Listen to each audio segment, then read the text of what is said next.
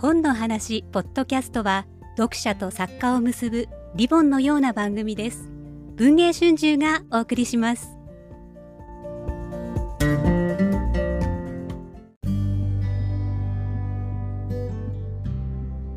本日の本の話ポッドキャストは今週発売になる大型ノンフィクション。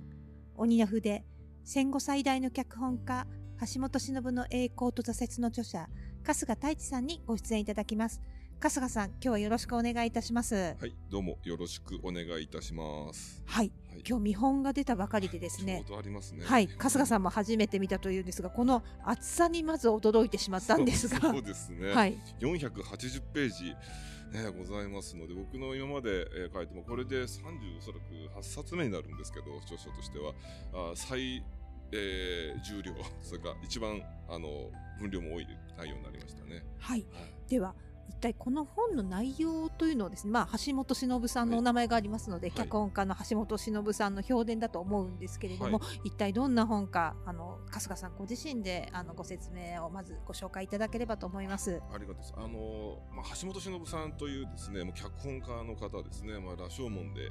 えーまあ、いきなりなしデビュー作が羅生門という方なんですけど、まあ、その後黒澤明と組んで、まあ、生きるシーンの侍といった、えー映画をの脚本を書き、まあ、その後、まあ、私は会になりたいであったり、えー白い巨頭であったり、まあ、数々の名作をあの、まあ、書いた後、まあその後自分でプロダクションも作って、えー砂の器、あ八甲田山あそれからちょっと不思議な幻の湖という映画を、まあえー作ってきた。もう本当に日本の戦後映画史を考える時のもう一番幹にいてもいると言っても過言じゃないぐらいの、まあ、ビッグネームの方なんですけど、まあ、その方に、えーっともう合計20時間ぐらいですかねあのご存命中ご存命中の時に、まあ、インタビューをさせていただいた内容と、まあ、それから亡くなった後に、えーまああのまあ、発見されたあ門外不出だった創作ノートそれからまあ関係者の方々あ山田洋次監督をはじめとするまあ関係者の方々のまあ取材を含めたあ内容を一気に、えー集め検証し分析し、えー気がついたら12年経ち、えーそういった中で、まあ、橋本忍という脚本家の、まあ、脚本家人生であると同時に、まあ、それぞれの作品を、まあ、どういう、まあ、思いというかプロセスで書いてきたのかというのを、まあ、解き明かした一冊になります。はいはい、内容については、まあ、橋本さんの,、まあはい。あの子供の頃というかはい。若い時代からずっと、まあ、時系列に追っていくわけなんですけれども、はい。何章かにあの分けて書かれておりますけれども、はい。そのあの区切りも春日さんがもちろん決められたんだと思うんですけれども、どういった感じで構成というのは考えられたんでしょうか？そうですね。まずあのまあとにかく橋本忍さんというのは構成の人というか、まあ、それまでも、まあ、下の器であったりとかさまざ、まな作品あの構成を考えて、まあ、原作がある場合はそれをどう解体して順番を変えていくかあるいはここを膨らませるここを削るということを一番こうこだわっていった人で、えーある種各映画のその構成に揺るぎがない人なんですけど実はインタビューやっててもそうでご自身のお話が一つの物語に、なってるところがあるんですね。それが結果としてこちらからするとあまりにも盤石な構成なんで動かしようがなかったりもするというのがそこは大変といえば大変だったんですけど、まあ、ある種そこに乗っかっていきながらあかといってそれだと橋本さんの、まあ、言われっぱなし言いっぱなしになって評伝にはならなくなるので、まあ、こちらで、えーいろいろと加えていくという感じだったんですけど、まあ、基本的には、まあ、時系列が一番読みやすいだろうというのがあったんですけど、まあそれぞれのテーマをそこにどうつけていくかどう分けていくかっていうのは結構悩みましたね。それで、まあ、12年かかった大き一番大きな部分はまさにこの構成の順番組み立てをどういうふうにしていくかというところで、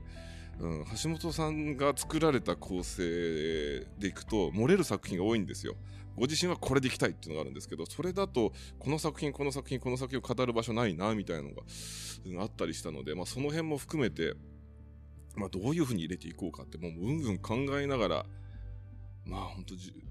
えっと12年のうち9年ぐらいは 多分構成作りを考えてた部分はあったんじゃないかなと思いますね。橋本さんご自身にとって、はい。やっぱり一番ここを語りたいっていうのはどの映画についてだったんでしょうか？まあ一番、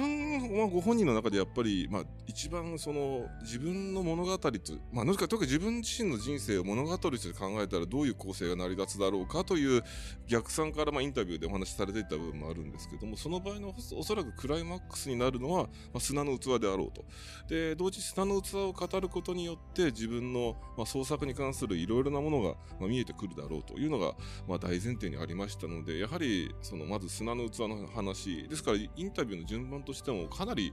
まあ、全国で9回やったんですけどもそのうち2回目ぐらいでも砂の器の話されてるんですね。あとはもうそこからまさに構成の人だけあって逆算でどういう話をしていけばこの砂の器の話が盛り上がるだろうか立つだろうかということをまあ考えていたので、まあ、やはり砂の器の話はすごく重要視をされていたなと思います。それからまあもう一つは黒澤明関係の話ですかね。まあ、橋本さんはこの前にあのご自身であの復眼の映像という、本をまさにこの文芸春秋から出されていて、まあ、それは黒澤明とどういう創作をしてきたのかという、まあ、あの羅生門生きる死の三の3本についての、まあ、執筆の裏話を、まあ、書かれていたわけですけど、まあ、それとはまた違う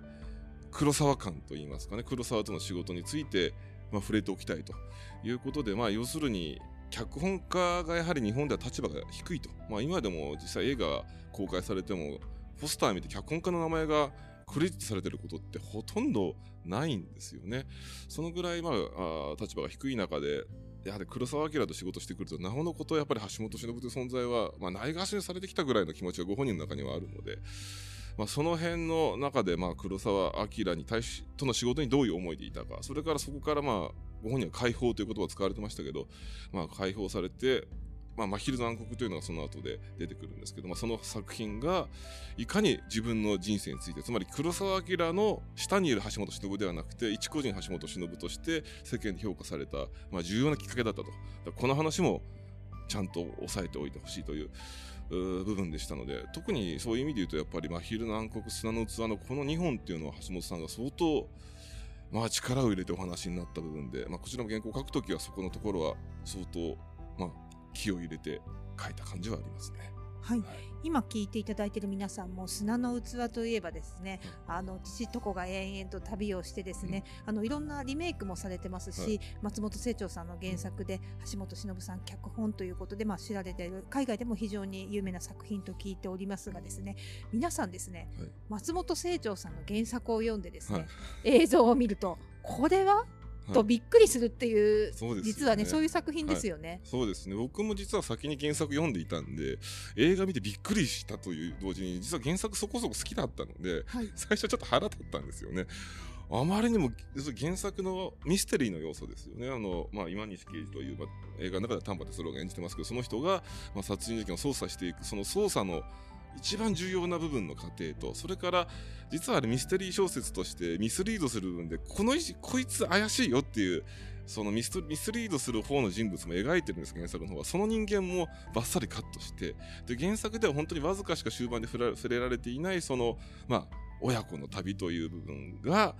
最後のクライマックスにドーンと置かれているという、これも橋本さんが全然原作とまるっきり変えてきたということで、だ結構多いのは、あの、原作にそれがあると思い込んでる方が多いんですよね。だからその後リメイクした作品、あの、とか見るときに、あの、語るときに、なんで原作通りやらないんだって怒る人多いんですよ。でもそれって要するに、まあ、あの、背後にある、なぜ殺人を犯したかの動機の部分がちょっと変わっているので、そこに関してみんな文句言ってるんですけど、親子の旅が実は原作にないということを知らないで怒ってる人多くて、あの映画が原作と同じ内容だという意識なんですよね。だから橋本さんそれだけ原作を大きく、まあ、変えた作品であるということですよね。その、まあ、どう書いたか、なぜ書いたかというのはもう本の中でみっちりと書いております。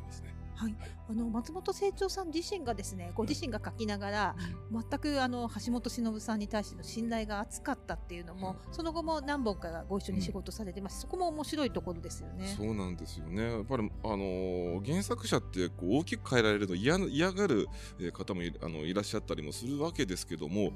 あの松本清張さんはそこのところは結構、まあ、あの応用だった分とかね結構あの大きく認めてい、えー、て、まあ、あの橋本さんは、まあ、最初の張り込みの段階から、まあ、刑事の設定もともと原作1人だったのを2人にしたりとかずっと結構変えてきてで最後砂の器で一番大きく変えるわけですけど全くそこは気にすることなくむしろ自分の原作よりもよくできているということでお褒めになったということらしいですからね。はい、あともう一つ砂の器でこれも面白いエピソードだなと思いましたのが、はい、まあ、あの山田洋次さんあの山田洋次監督のですね、はい、若き日の山田さんが登場するというところも非常に読みどころかなと思ったんですけれども、そうですね。今回特にまあ山田洋次監督にあの、えーと、3万字ぐらいですかね。結構本当にロングインタビューさせていただいてもともとその松本あの成長作品の、まあ、助監督といいますかねその橋本さんの脚本の、まあ、助手のような形で松竹の若手時代にあの山田裕二さんを入ってて、まあ、ある種あの橋本さんを師匠として、まあ、崇めてるところがあり、まあ、その助手若い頃の助手だった山田洋次監督から見た書き手橋本忍とはどのような存在だったのかっていうことを、まあ、あのたっぷりと、まあ、特に「ゼロの焦点」「砂の器」「霧の旗」この3本で、えー、語っていただいているということこれはもう本当にあのー、これだけ山田洋次監督が長く語る場所って、あのー、なかなかったはずなのでこの橋本さんについてこれも貴重なインタビューであり取材になってるんじゃないかなと思いますね。はい、今お話しいただいたのはですねたくさんの証言者が出てくる中の、はい、まあ、ほんの一握りでね、このね480ページですね、はい、もう皆様に読んでいただくしかないわけなんですけれども、はい、あのーぜひここにご注目いただきたいというのはこれから発売になりますので、はい、あのこの辺めがけてお買い求めいただきたいなみたいな読者へのメッセージをいただけたらと思うんですが、はい、そうですね。もうとにかくその橋本忍というえー、脚本家がどのようにあの執筆をしてきたのかっていう本当の裏の裏の部分を、えー、語っていただいたので何でしょうかね。そのものを書くということ、ものを書くということに興味がある人だったら、たとえ映画に興味がなくても、ああ、こういうことなのかっていう、ある種の真髄が見えてくるんじゃないかなというふうに思っておりますので、まあ、そこに触れることのできた取材であり、えー、本の内容になっているんじゃないかなと思っておりますので、まあ、そこのところを感じ取ってくれると、えー、嬉しいなというふうに思っております。